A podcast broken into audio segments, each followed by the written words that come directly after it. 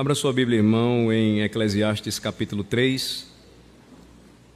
O que nós já vimos até agora nos primeiros capítulos do livro de Eclesiastes, a primeira parte do livro, o argumento do pregador, o eclesiástico, divide-se em quatro partes distintas. Nós vamos iniciar hoje o estudo da segunda parte do seu, é, do seu arrazoado, do seu, é, da sua reflexão a respeito da vida debaixo do sol é que, em sua experiência pessoal como rei, ele, é, Salomão, ele lançou, de acordo com aquilo que ele viveu, experimentou, é, observando a, a, própria natureza e observando aquilo que ele pôde experimentar da vida, ele então ele lançou uma base para uma inescapável conclusão.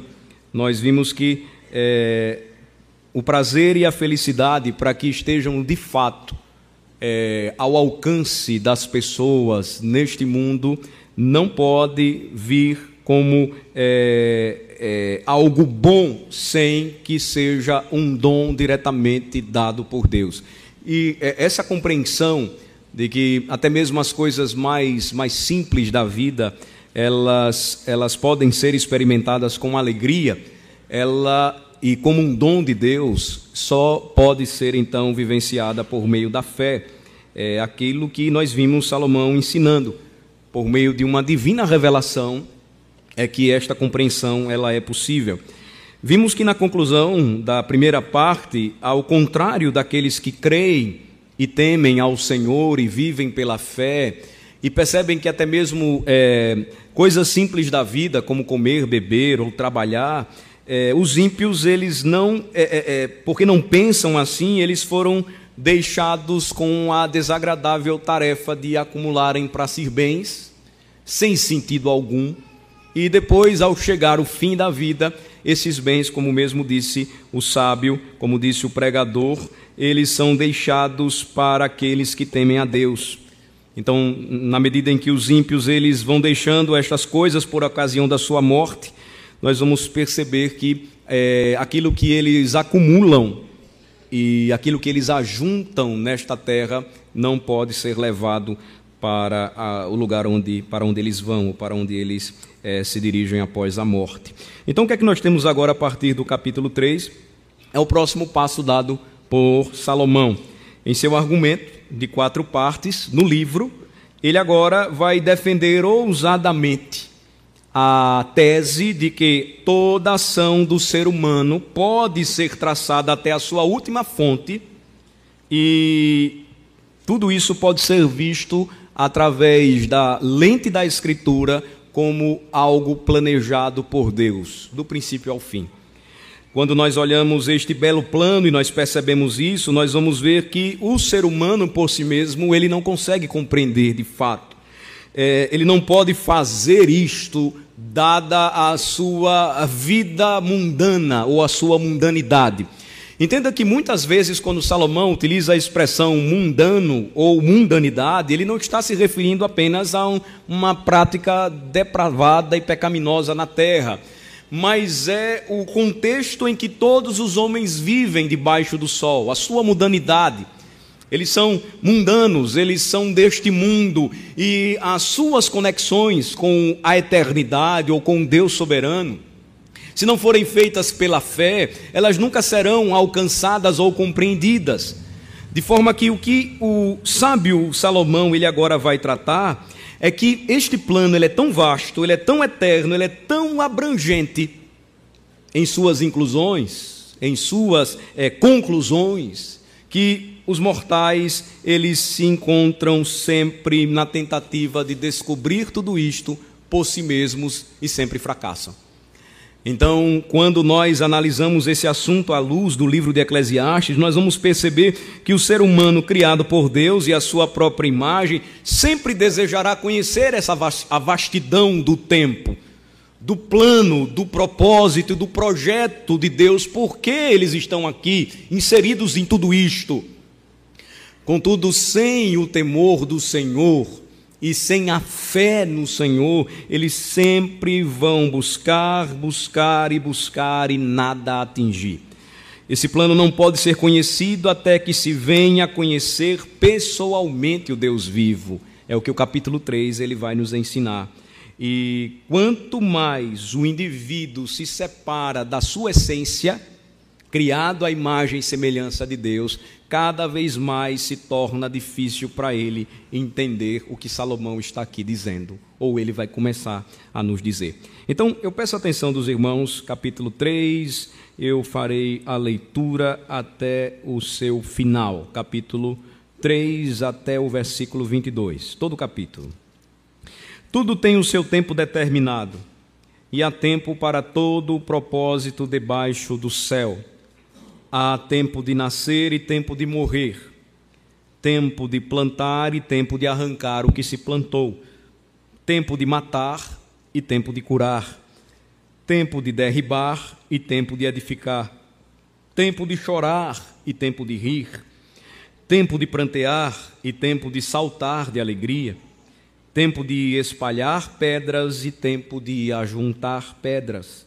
Tempo de abraçar e tempo de afastar-se de abraçar, tempo de buscar e tempo de perder, tempo de guardar e tempo de deitar fora, tempo de rasgar e tempo de coser, tempo de estar calado e tempo de falar, tempo de amar e tempo de aborrecer, tempo de guerra e tempo de paz.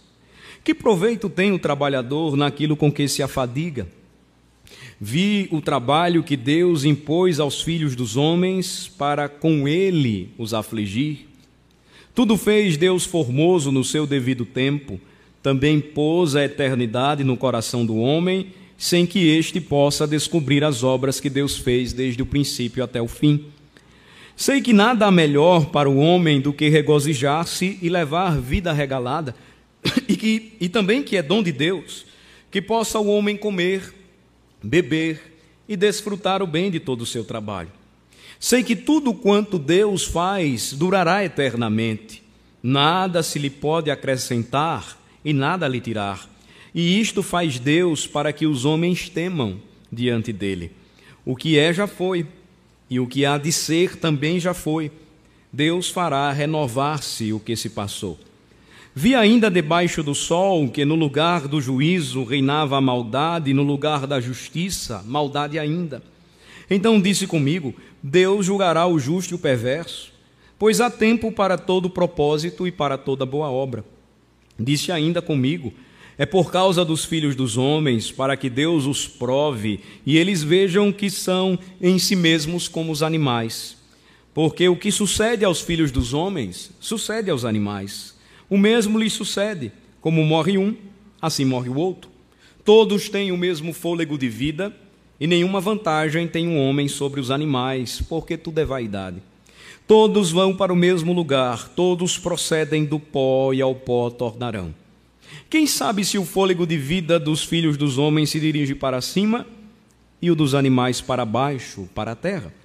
Pelo que vi, não haver coisa melhor do que alegrar-se o homem nas suas obras porque essa é a sua recompensa. Quem o fará voltar para ver o que será depois dele? Até aqui a leitura do capítulo de número 3. A abrangência dessa segunda parte da argumentação de Salomão, rei de Israel, é, compreendem o capítulo 3 até o capítulo 5. Nós é, não vamos estudar todo o argumento, é muito longo, nós vamos aos poucos meditando e estudando juntos, mas nós vamos fazer como é, aquilo que vamos usar a mesma metodologia usada no início, quando estudamos capítulos 1 e 2. É, é, é importante a gente seguir essa análise para entendermos essa abrangência do plano de Deus a partir da conclusão desta parte aí, como fizemos da outra vez. Vocês lembram que quando começamos a estudar capítulo 1, primeiro eu mostrei a vocês a conclusão da primeira parte lá no final do capítulo 2. É o que eu vou fazer agora com vocês. Vocês vão deixar marcado aí o capítulo 3, a gente vai voltar para lá. Mas dê um pulo comigo, capítulo 5, versículos 18 a 20, que é a conclusão é, do que Salomão vem falando a partir do versículo 3. Vejam só, a partir do versículo de número 18 até o versículo de número 20. Eis o que eu vi. Boa e bela, ou apropriada, coisa é comer e beber, e gozar cada um do bem de todo o seu trabalho com que se afadigou debaixo do sol, durante os poucos dias da vida que Deus lhe deu, porque esta é a sua porção. Além disso, quando Deus concede riquezas e bens a alguém e o capacita a desfrutá-los, a aceitá-los como a sua porção e a alegrar-se em seu trabalho, isso é um presente de Deus. Porque não ficará pensando muito nos dias da sua vida, porquanto Deus o manterá ocupado ou continuamente responde com por meio da alegria em seu coração.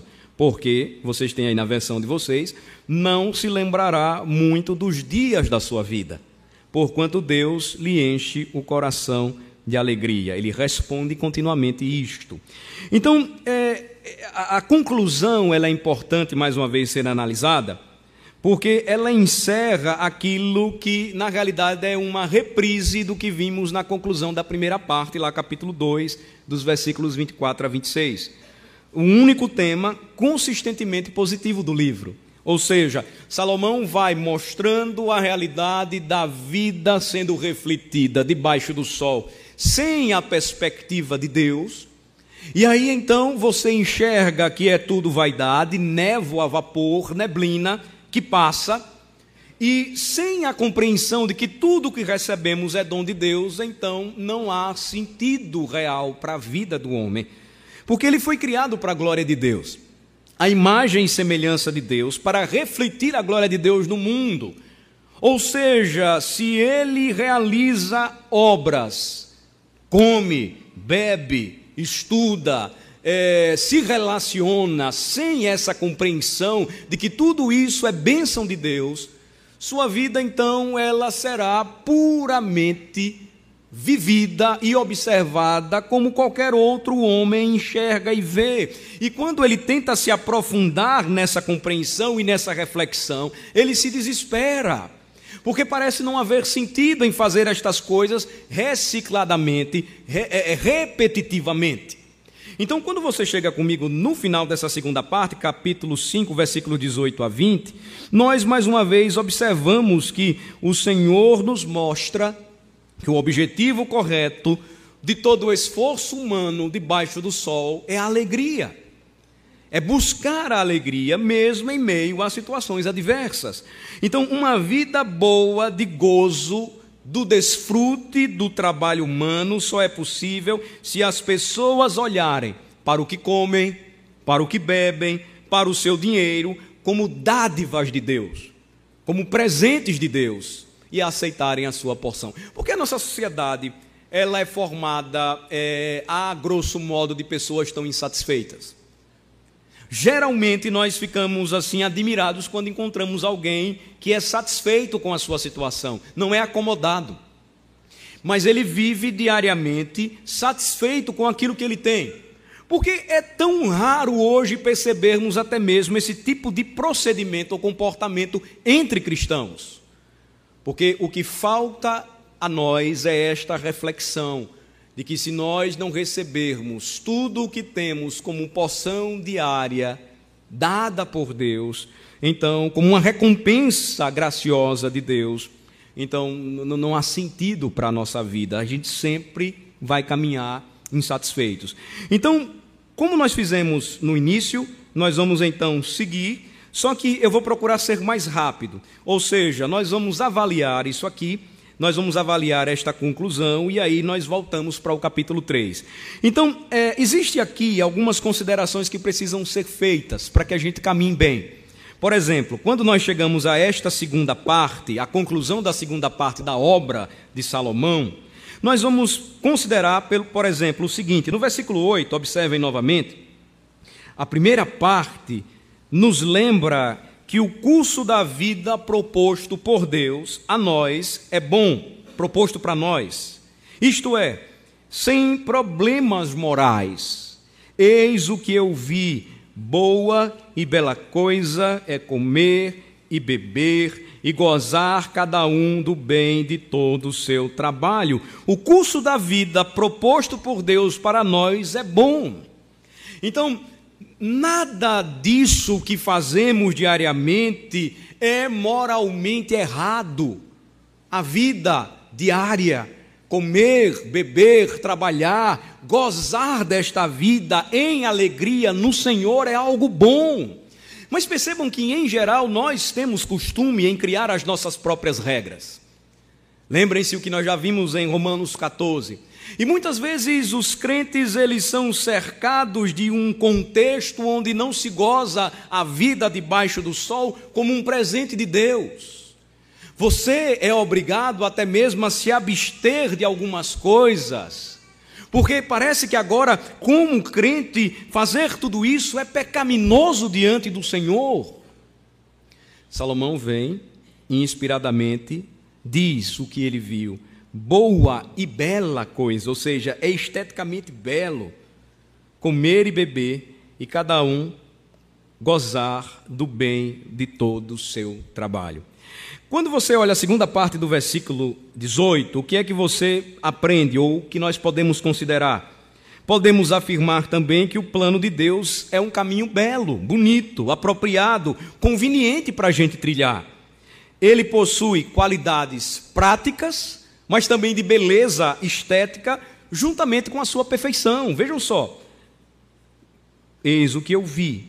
Boa e bela coisa é comer e beber e gozar, cada um do bem de todo o seu trabalho. Aí ele completa: com que se afadigou debaixo do sol.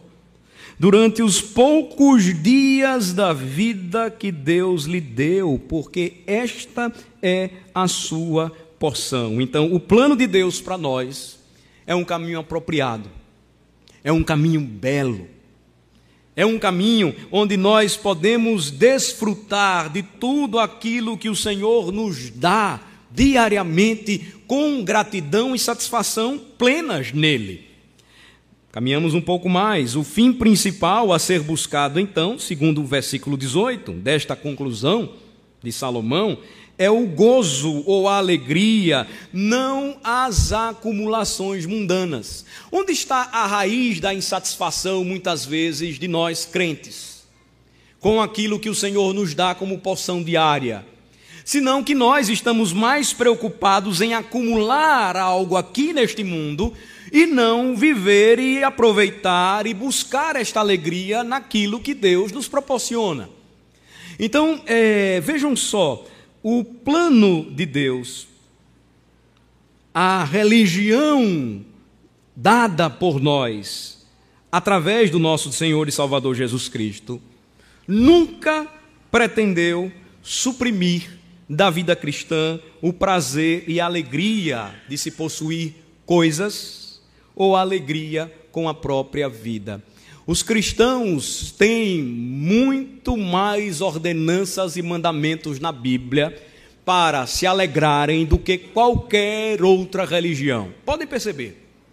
A religião cristã, conquanto seja austera em alguns aspectos, ela é um convite radical para alegria e gozo no Senhor.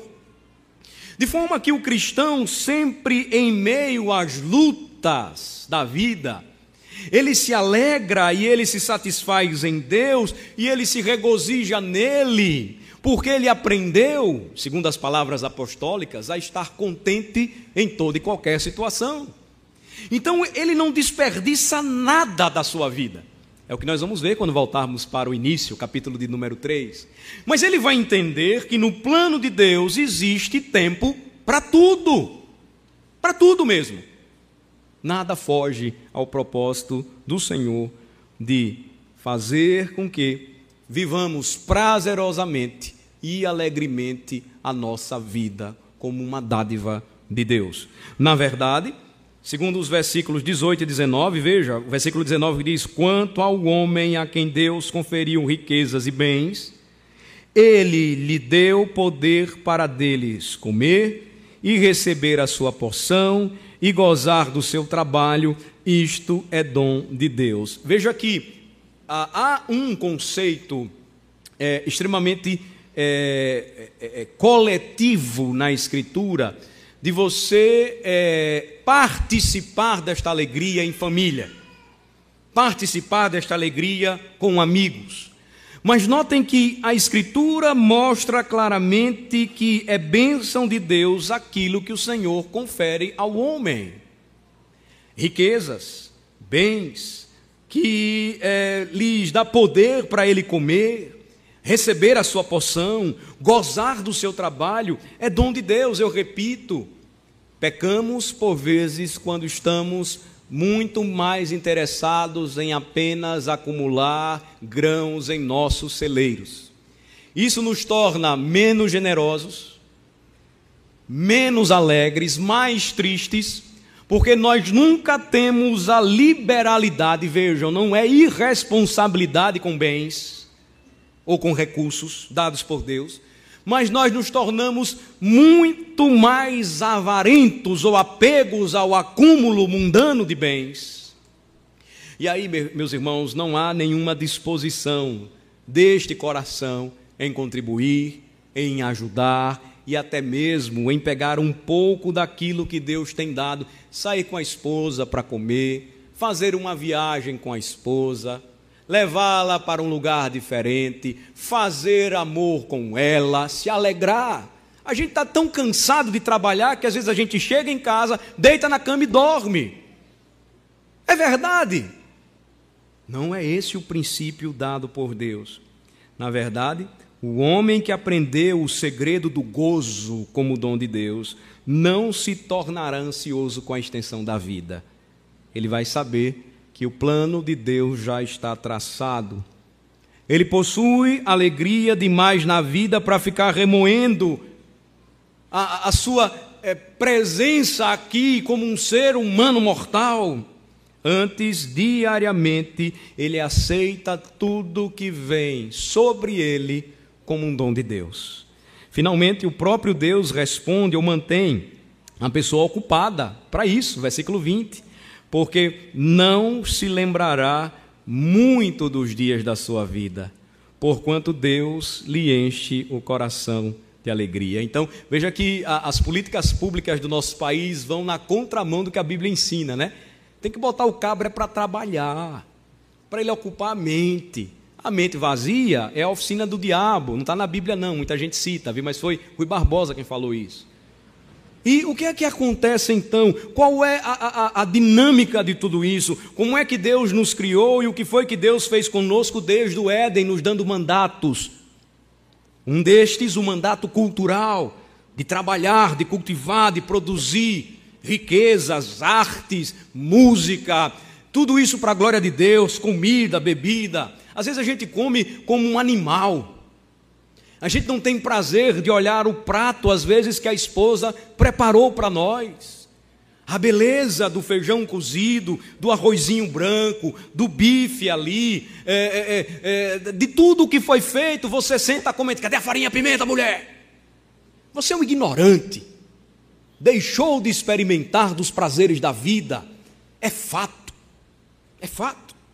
Veja que a ocupação que Deus nos deu, é para que nós não nos lembremos, versículo 20, muito dos dias da nossa vida, porquanto Deus enche o coração de alegria. Nós vamos então passar a enxergar o mundo de uma maneira diferente. Então, essa conclusão é semelhante àquela apresentada no capítulo 2, acrescenta um pouco mais mostra que a própria vida do homem, porque criado por Deus, não é monótona, não é sombria, porque ela também está nas mãos de Deus e o homem então não deve se deprimir ou se amuar, ele deve viver. Agora notem, se você estiver deprimido, amuado, é, e procurar é, auxílio é, médico nessa área psiquiátrica ou psicológica, você vai perceber que, a grosso modo, você vai ser medicado. Se não medicado, você vai ser orientado a viver, viva a sua vida. É, Salomão não está dizendo que o viver a vida do homem deve ser algo irresponsável, faça o que você quiser, não. mas viva agradecido a Deus, sabendo que tudo que você recebe dele é um dom. Quando você vive deprimido, quando você vive amuado, você está amaldiçoando um aspecto do dom divino, da vida. Ou seja, a promessa que ele dá a você e a mim de desfrutar de tudo, até mesmo do trivial, do mundano, do efêmero, do passageiro. Ele vai mostrando que nós precisamos notar claramente todas estas coisas e perceber como elas são importantes.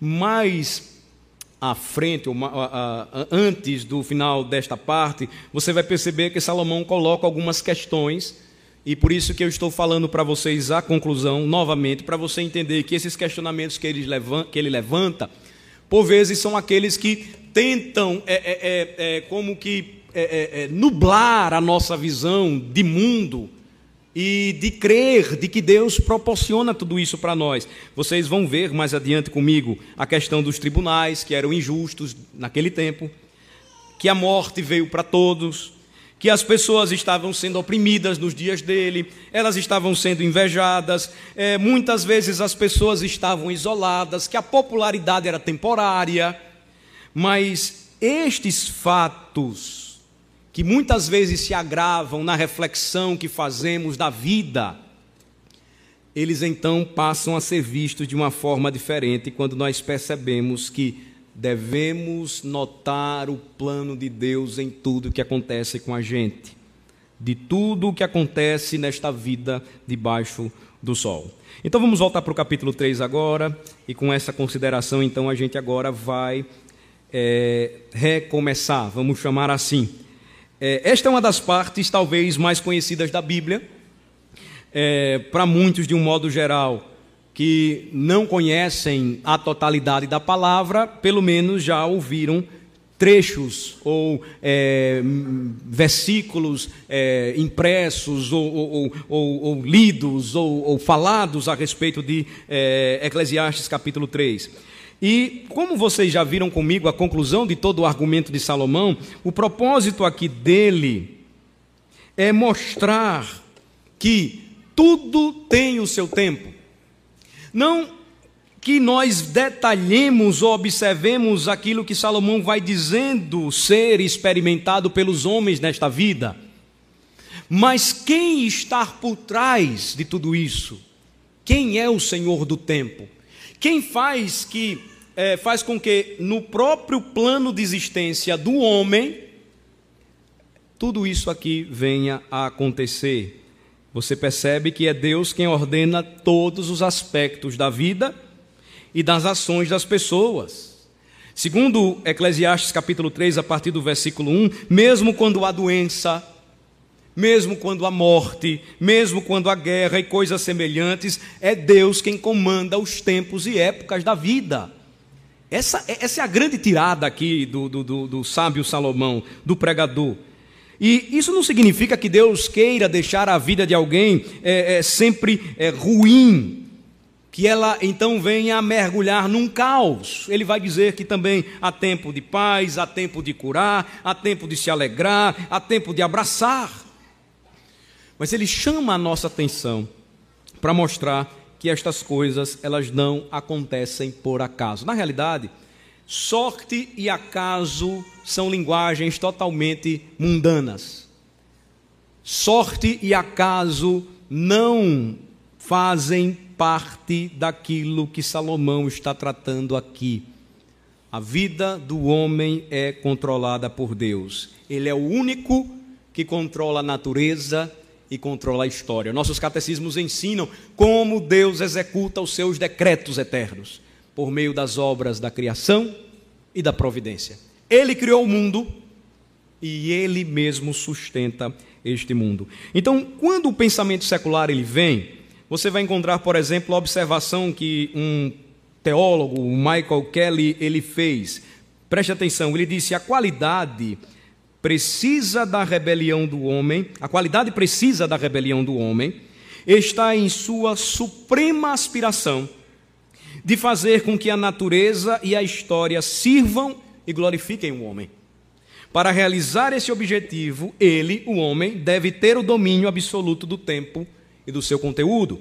Rushdoni, outro é, teólogo e pensador, disse: no antigo paganismo, o homem humanista procurava governar o tempo por meio de ritos, cujo propósito era controlar o tempo e a natureza. Nos cultos de fertilidade e caos, os homens acreditavam poder tornar frutífera novamente a natureza, apagar a história e pecados passados, reverter o tempo e a ordem, gerar eles próprios a natureza e a história. Notem que muitas vezes o homem do nosso tempo acredita ser possível fazer a mesma coisa. Isso é impossível, a parte ou separado de Deus. Ele governa a natureza e a história. É justamente aqui o que Salomão está querendo tratar com a gente. É justamente isso que ele está dizendo aqui para nós. Por exemplo, observem comigo o capítulo 3, foquem seus olhos novamente sobre ele. O fundamento dessa alegria, segundo Salomão, é o princípio da sabedoria divina. Vejam, os dias de nossa vida estão nas mãos de Deus, eu venho repetindo isso aqui. E o primeiro versículo que vocês acompanharam comigo afirma que há tempo e ocasião para tudo debaixo do sol. Assim, quem é que reparte esses tempos e ocasiões. Quem é que faz isso?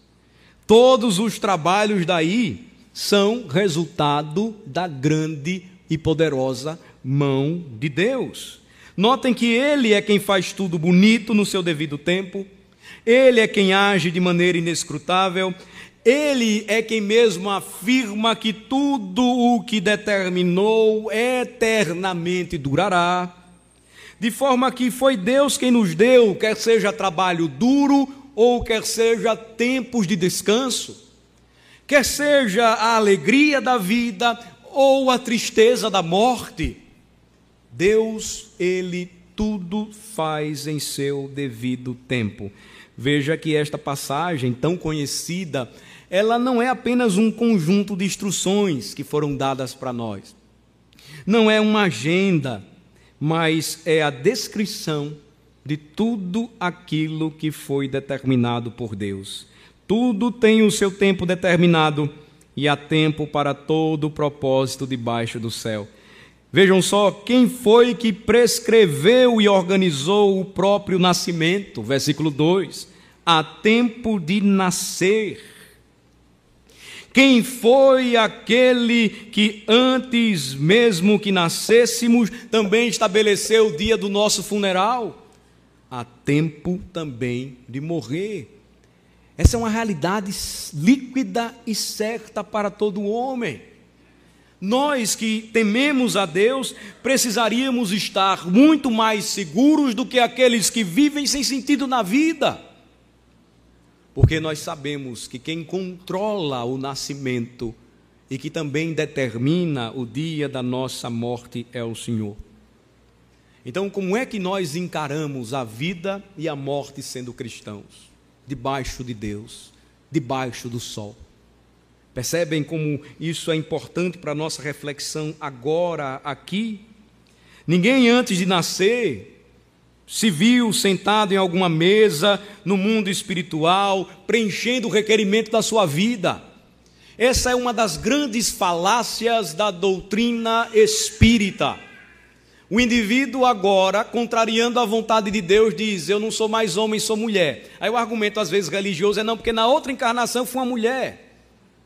Não tem nada disso. Não existem sucessivas reencarnações, não existe preenchimento de requerimento, segue-se o juízo após a morte, nascemos uma vez e morremos uma vez.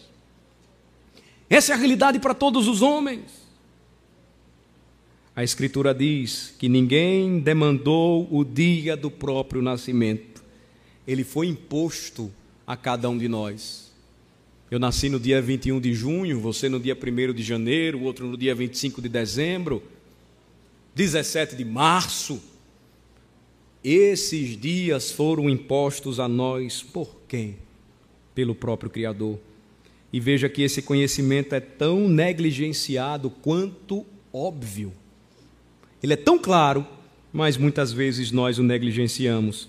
Vejam o que é que nos diz a palavra de Deus, marquem Eclesiastes Livro de Jó, outro livro sapiencial de sabedoria, Jó capítulo 14. Jó 14.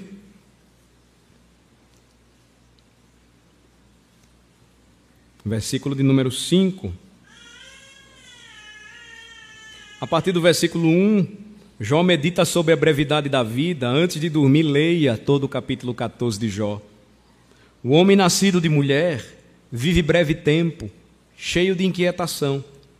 Nasce como a flor e murcha, foge como a sombra e não permanece, e sobre tal homem abres os olhos e o fazes entrar em juízo contigo? Quem da imundícia poderá tirar coisa pura? Ninguém. Versículo 5, vamos, vamos ler juntos? Visto que os seus dias estão contados, contigo está o número dos seus meses. Tu ao homem puseste limites, além dos quais não passará. Não há, irmãos, como ultrapassarmos esses limites. Vocês lembram aquela é, é, frase comum debaixo do sol? Fulano driblou a morte. Só na cabeça da gente mesmo. Ninguém dribla a morte. Todos nós temos o dia certo, os limites impostos pelo Senhor, além dos quais não passará a, a relatos de combatentes na Segunda Guerra Mundial, crentes, que criam tão firmemente nestas passagens da Bíblia que eles não tinham temor de lutar, porque eles sabiam que só iriam morrer se o Senhor estivesse então ali dizendo: Olha, você só vai até aqui. E isso dava coragem a eles para que eles lutassem, não se acovardassem, não temessem. Então, veja que o que Salomão está dizendo aqui é que se lhe fosse mostrado a ele ou aos homens, o, cujos dias ainda não estivessem determinados, ele se espantaria com, com, com, com tamanha consideração. Ele iria querer saber o que estava sendo ainda apresentado no primeiro capítulo. Mas então, quando ele chega em sua reflexão e consideração, ele não pode chegar a outro ponto senão afirmar: tudo tem o seu tempo determinado e há tempo para todo propósito debaixo do sol há tempo de nascer e tempo de morrer. Vejam o versículo 2 ainda lá de Eclesiastes capítulo 3, podemos voltar. Até mesmo o que se planta passa por esta determinação, ainda que nós pensemos é, em técnicas de irrigação, de, de, de sementes, de, de preparação do solo, Salomão vem e nos lembra tempo de plantar e tempo de arrancar o que se plantou. Deus também designou o dia do nascimento da planta e o dia do funeral de cada planta. Observem o seu controle até mesmo nas coisas mais efêmeras da vida. E vejam que esta doutrina, então, ela nos faz lembrar que não há saída, que não há como nós fugirmos das palavras do próprio Cristo. Não se vendem dois pardais por um asse, disse o Senhor Jesus Cristo, e nenhum deles cairá em terra sem o consentimento de vosso Pai. E quanto a vós outros, até os cabelos todos da cabeça estão contados. Eu sei que é, é, essa, essa é uma, uma, é, é uma ilustração, é um exemplo é muito grosseiro né, da, da minha parte, mas de que adianta? Você está envelhecendo do mesmo jeito. Vai, levanta. Envelhece. Não estou falando aqui nada contra essa questão estética, de beleza, nada disso. Eu estou dizendo que você tenta driblar aquilo que não consegue driblar. Não há. O que o Senhor diz, até mesmo que os cabelos todos da cabeça estão contados. Renan Calheiros, presidente do Senado, um dia estava careca, hoje está mais cabeludo que eu. Mas está velho. Não adianta, envelhece, passa porque todos os cabelos da cabeça do homem estão contados, até mesmo os implantados. Não ceifamos na primavera, nem semeamos no inverno, Já pensaram nisso? A gente precisa fazer segundo o plano determinado de Deus. Ninguém diz eu vou criar uma técnica para plantar no inverno, porque não vai dar. Ele precisa seguir o curso do tempo, porque o Senhor do tempo, ele mesmo disse: há tempo de matar e há tempo de curar, os quais também vêm da mão de Deus. Eu citei o exemplo das batalhas e Deus supervisiona quando os homens são executados ou quando são mortos na batalha. Às vezes a gente pensa que Deus está fora disso tudo. Não. Se um homem vai à guerra e volta vivo, se um homem vai à guerra e volta amputado, se um homem vai e não volta da guerra, tudo isso é supervisionado pelo Senhor. Mas também veja, ele determina quando os homens são restaurados há tempo de curar, literalmente na língua hebraica, de costurar. É a ideia de, um, de uma ferida aberta e de você então costurá-la, de você então curar. Quem poderia dizer que só morreu porque Deus desviou um olhar por um instante? Quando os homens são tragados pela engrenagem trituradora da guerra, os estultos que os cercam pensam traçar o próprio destino mas na história da humanidade, cada flecha, cada bala segue a trilha ordenada antes que os mundos fossem feitos. Isso nos dá, irmãos, uma segurança muito grande do controle de Deus sobre a história. Nunca nada fugiu das mãos do Senhor. Querem um exemplo na Bíblia? Vamos para 1 Reis 22. Vamos lá. Observem, primeiro livro dos Reis, capítulo 22. Vocês vão lembrar comigo a história de um rei muito mau, talvez o pior rei que houve em Israel, chamado Acabe. Ele achou que poderia frustrar as palavras de Deus, de que ele iria morrer, é, vestindo roupas diferentes. É aquela ideia, né?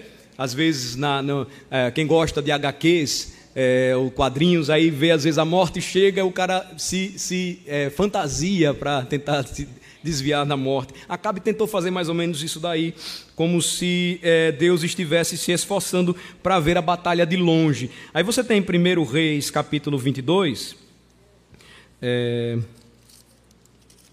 do versículo, versículo 28, e depois o versículo 34, versículo 28 ao 34. Disse Micaías: Se voltares em paz, não falou o Senhor, na verdade, por mim. Disse mais: Ouvi isto, vós, todos os povos. É, o, o, Acabe então lhe recebe uma profecia da parte do Senhor que ele ia morrer. Subiram o rei de Israel e Josafá, versículo 29, rei de Judá a Ramote Gileade. Disse o rei de Israel a Josafá: Eu me disfarçarei, olha só, e entrarei na peleja, tu, porém, traja as tuas vestes. Disfarçou-se, pois, o rei de Israel e entrou na peleja. Ora, o rei da Síria dera ordem aos trinta e dois capitães dos seus carros, dizendo: Não pelejareis nem contra pequeno, nem contra grande, mas somente contra o rei de Israel. Vendo os capitães dos carros de Josafá, disseram: Certamente este é o rei de Israel. E a ele se dirigiram para o atacar. Porém, Josafá gritou: Vendo os capitães dos carros que não era o rei de Israel, deixaram de o perseguir. Então, aí está o versículo chave.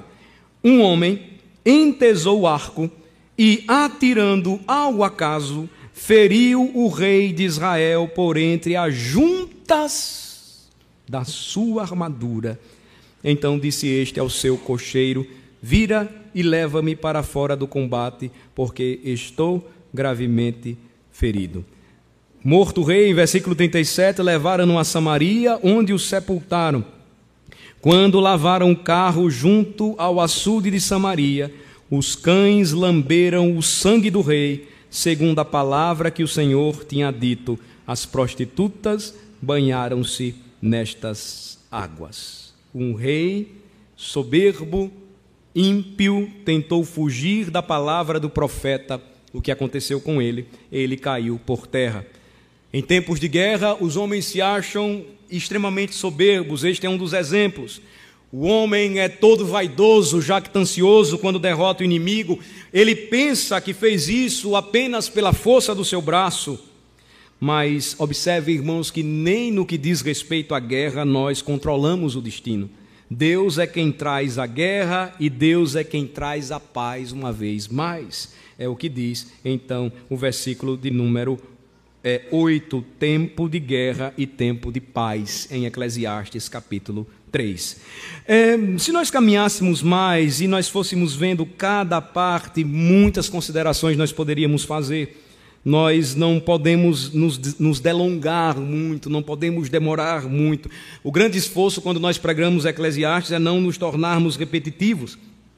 Mas lembrem-se que a Escritura claramente nos lembra que aquilo que os homens fazem sempre passam pela aprovação de Deus.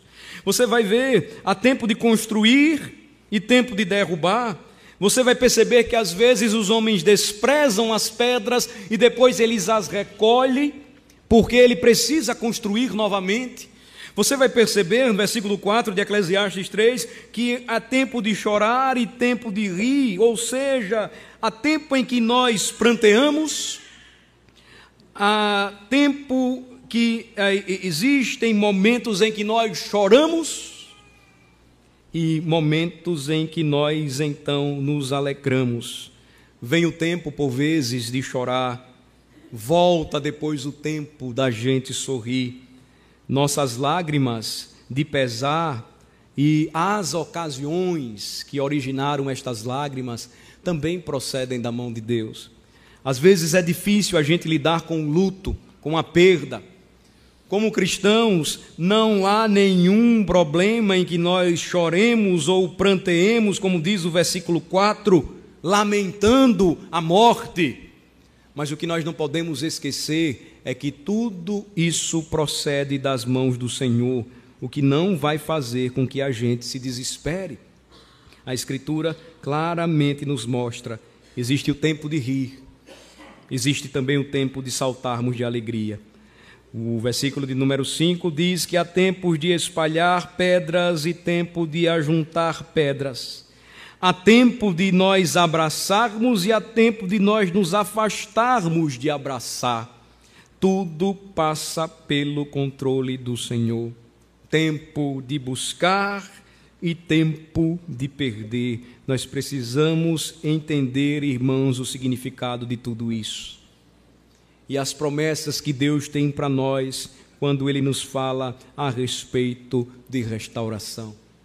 Ele mesmo disse que enviaria o Cristo para que substituísse a nossa capa de cinzas e o nosso pranto em alegria, óleo alegre, vestes de justiça.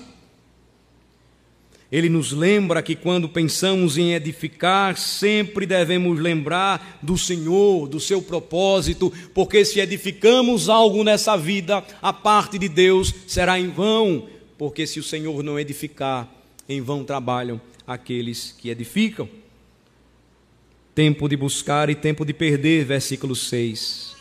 Tempo de guardar e tempo de deitar fora. Tempo de rasgar e tempo de coser. Essa é uma referência interessante também àquela atitude do povo de Deus no passado quando recebiam uma má notícia. Eles rasgavam a frente da sua veste. E depois que aquele período passava de pranto, de luto e de choro, eles cozinhavam novamente a roupa e eles a restauravam. Tempo de estar calado e tempo de falar. Tempo de amar e tempo de aborrecer. E como nós já vimos, tempo de guerra e tempo de paz. Quando você olha para o tempo de você fazer, ou o tempo dado por Deus para você fazer tudo, você é lembrado de passagens na Bíblia sugestivas, como Provérbios 16, que diz: O coração do homem pode fazer planos, mas a resposta certa vem dos lábios do Senhor, ou a resposta certa dos lábios vem do Senhor. O homem, ele precisa entender que até mesmo quando fala ou quando se cala, ele entende o período e o tempo em que se encontra. Relacionamentos às vezes se constroem e se destroem. Nós sabemos que o tempo de aborrecer em nossos dias é muito maior do que o tempo de amar. E o Senhor Jesus Cristo claramente falou a respeito disso ainda em seus dias. de que muitos esfriariam o seu amor. E ainda hoje nós temos percebido estas consequências. Lembram do rogo do apóstolo Paulo a Evódia e a Sintique? Provavelmente elas se aborreceram uma da outra e passaram um bom tempo sem falar uma com a outra. E ele diz: pensem concordemente no Senhor.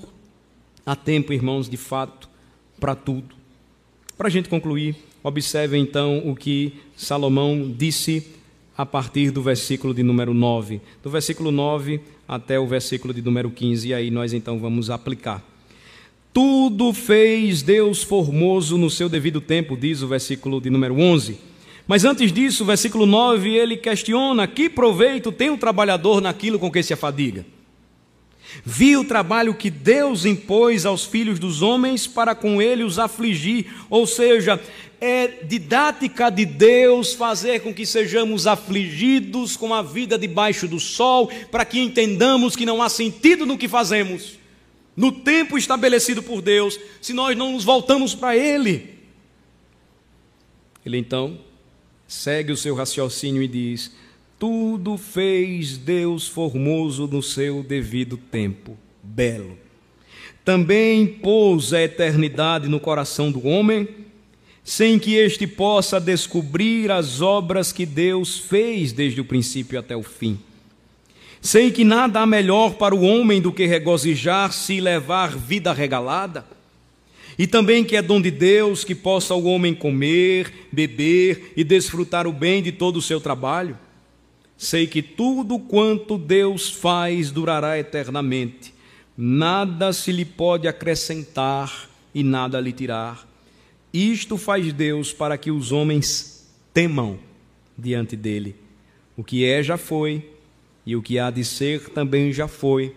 Deus fará renovar-se o que se passou. Notem, a eternidade foi implantada em nosso coração. Deus nos fez em relacionamento com Ele, nada que fizermos poderá alterar isso. Deus sempre é aquele que vai nos lembrar que, sendo o nosso Criador, e nós sempre sendo suas criaturas, precisamos observar que, se não o temermos, aquilo que ele implantou em nosso coração sempre trará incômodo e vazio para a nossa vida e ela não terá sentido sem o Senhor. O que Salomão mostra é que a realidade do homem sem Deus é contrária ao propósito por que ele foi criado. Homem nenhum é capaz de descobrir ou descortinar a obra de Deus. Tudo fez Deus formoso no seu devido tempo, versículo 11. Colocou a eternidade no seu coração, sem que este possa descobrir as obras que Deus fez desde o princípio até o fim. Qual é a resposta fiel, então, para nós, nesta noite, diante da realidade clara da vida? Entregarmos a nossa alma abertamente, pela fé, não pelo desespero, ao Senhor e desfrutar deste momento e de tantos outros momentos vividos no mundo. Vejam que as obras de Deus, elas sempre comunicarão verdadeiramente a nós a razão por que estamos nesta terra, por meio da fé. Sem fé, diz o autor aos Hebreus, é impossível agradar a Deus. É impossível. Salomão vê, mediante a fé, o proveito das coisas, o trabalho imposto por Deus, o que Deus fez formoso ao seu tempo, versículos 10 e 11. E por que razão queremos entender tudo isso? Por quê? Porque Deus pôs a eternidade em nós. O homem foi criado à imagem e semelhança de Deus, repito, isso o torna diferente das demais criaturas. O senso do eterno, o senso do religioso, ainda que o mundo tente abafar, o homem sempre vai representar ou apresentar aspectos religiosos na sua vida. Ele sempre terá um ídolo, ele sempre se devotará a alguém. Em nosso país, de uma maneira muito forte, vemos isso pela pelo apego e pela confiança exacerbada do cidadão brasileiro no Estado. O Estado não é nada. O Estado depende de nós, dos nossos recursos. E quem envia os recursos? Não é o presidente da república, não é o governador do estado, nem o prefeito da cidade, eles não têm nada. Tudo vem da mão de Deus. O homem sempre vai procurar se agarrar a alguma coisa e dizer: é o meu Deus, é o meu Senhor, nele confio. O Senhor então diz que esta eternidade no coração do homem o desperta e o faz ter sede, uma sede desesperada, sem que haja água. Essa sede pelo eterno que o ser humano possui, que ele sente, só pode ser descedentada por Cristo. Ele mesmo diz: Quem crê em mim, do seu interior fluirão rios de água viva. Ele mesmo diz: Eu sou a água da vida, quem bebe de mim jamais terá sede. Ele mesmo diz: A minha carne é verdadeira comida e verdadeira bebida, sem Cristo não há sentido para o homem. Ele continuará sedento, ele buscará a Deus na escuridão da sua alma do vazio da sua alma, jamais verá a luz, se Cristo, a luz do mundo, não brilhar em sua alma e em seu coração. Salomão então diz: precisamos começar com Deus. Somos chamados a lembrar da lista que ele apresenta por sua sabedoria, nos lembrando ou trazendo à nossa mente quem controla o tempo perfeitamente. Quando os homens resistem a esta verdade e, consequentemente, abraçam o mal. Mas o homem que rejeita o mal e encontra a vida na sabedoria do onipotente Deus, acha sim verdadeiro descanso para a sua alma. Os que dizem que o Deus Santo não pode manejar uma ferramenta má, eles então negarão que o próprio Deus usa até mesmo a aflição que os homens experimentam debaixo do sol para que se voltem para Ele e clamem. Após 400 anos de opressão no Egito, o seu povo clamou e Deus ouviu o clamor do seu povo. Eu acho, irmãos, que nós devemos nos mobilizar eu acho que nós devemos lutar de maneira irênica e respeitosa diante das injustiças que nós sofremos em nosso país. Mas eu também penso que nós começamos a fazer tudo isso da maneira errada. Deus libertou o seu povo e ele foi à frente do seu povo. Mas as aflições levaram o seu povo, primeiramente, a clamar ao Senhor do tempo e da história que os libertasse de tamanho sofrimento e opressão.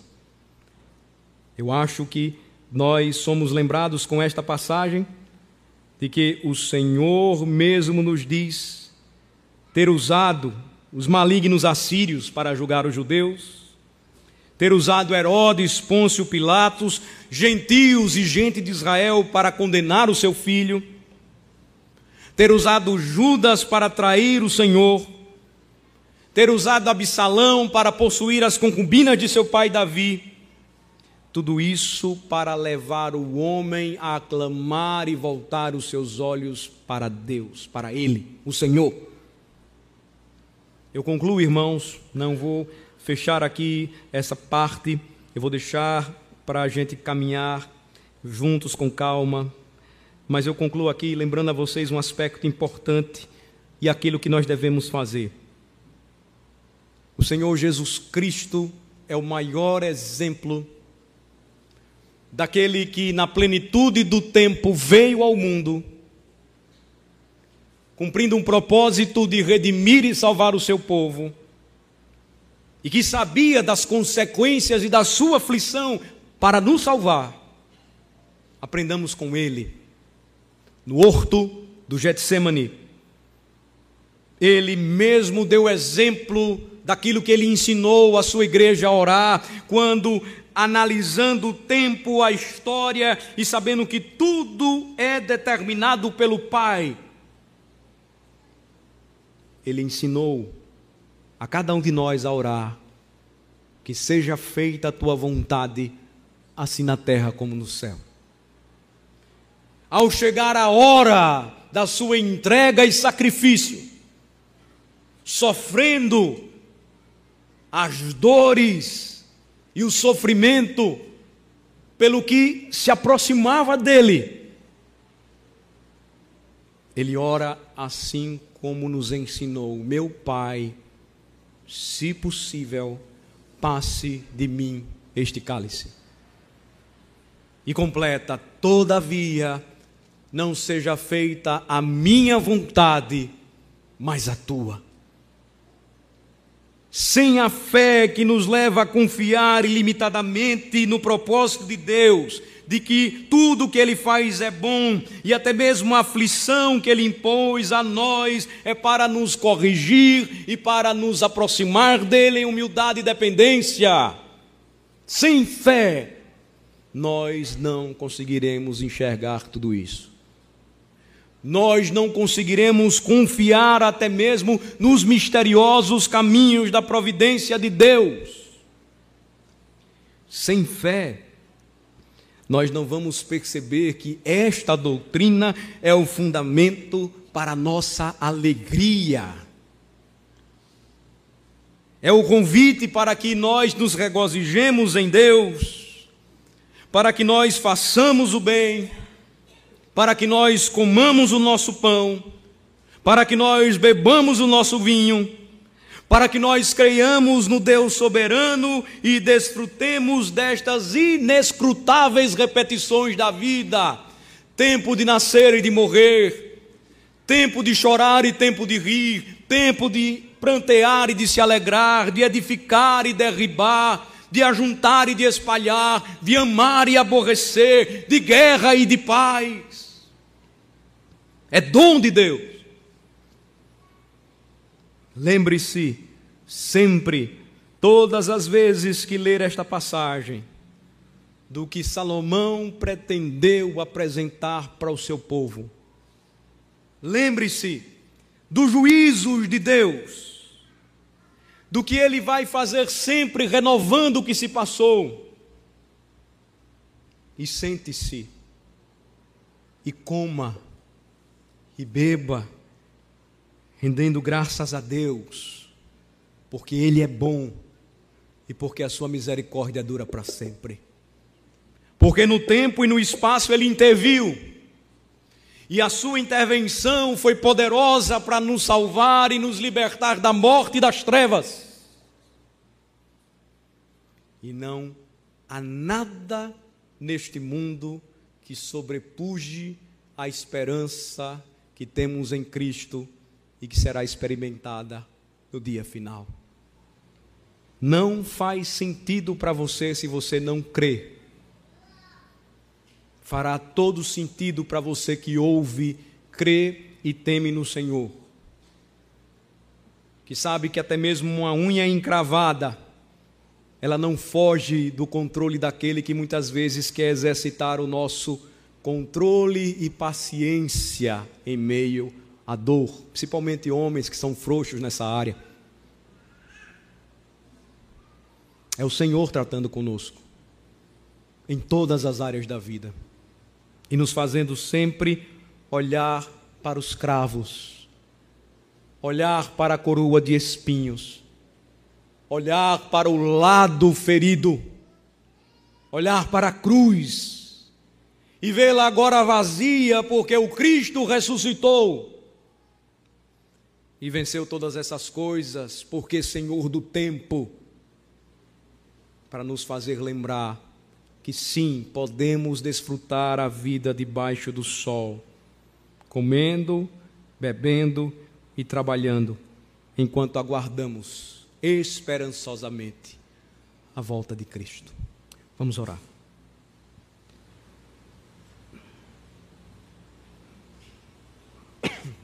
Te bendizemos, Senhor, por tua palavra bendita que nos instrui, o ensino que emana dela,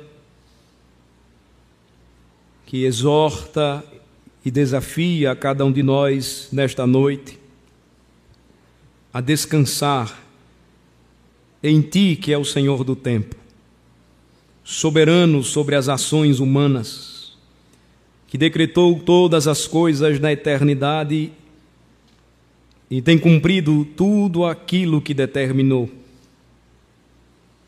Te louvamos, Senhor, por Jesus Cristo, porque na plenitude do tempo ele veio ao mundo e submisso e resignando-se à tua vontade não fugiu, mas cumpriu perfeitamente o seu ministério, sendo o nosso profeta, sacerdote e rei. Ele é a nossa vida e nele temos vida, esperança, fé. Ajuda-nos, ó Senhor, a encontrarmos consolo em meio às fases repetitivas da vida humana. Em Ti, no Teu propósito soberano e santo, de que tudo coopera para o bem daqueles que te amam, daqueles que são chamados segundo o teu propósito.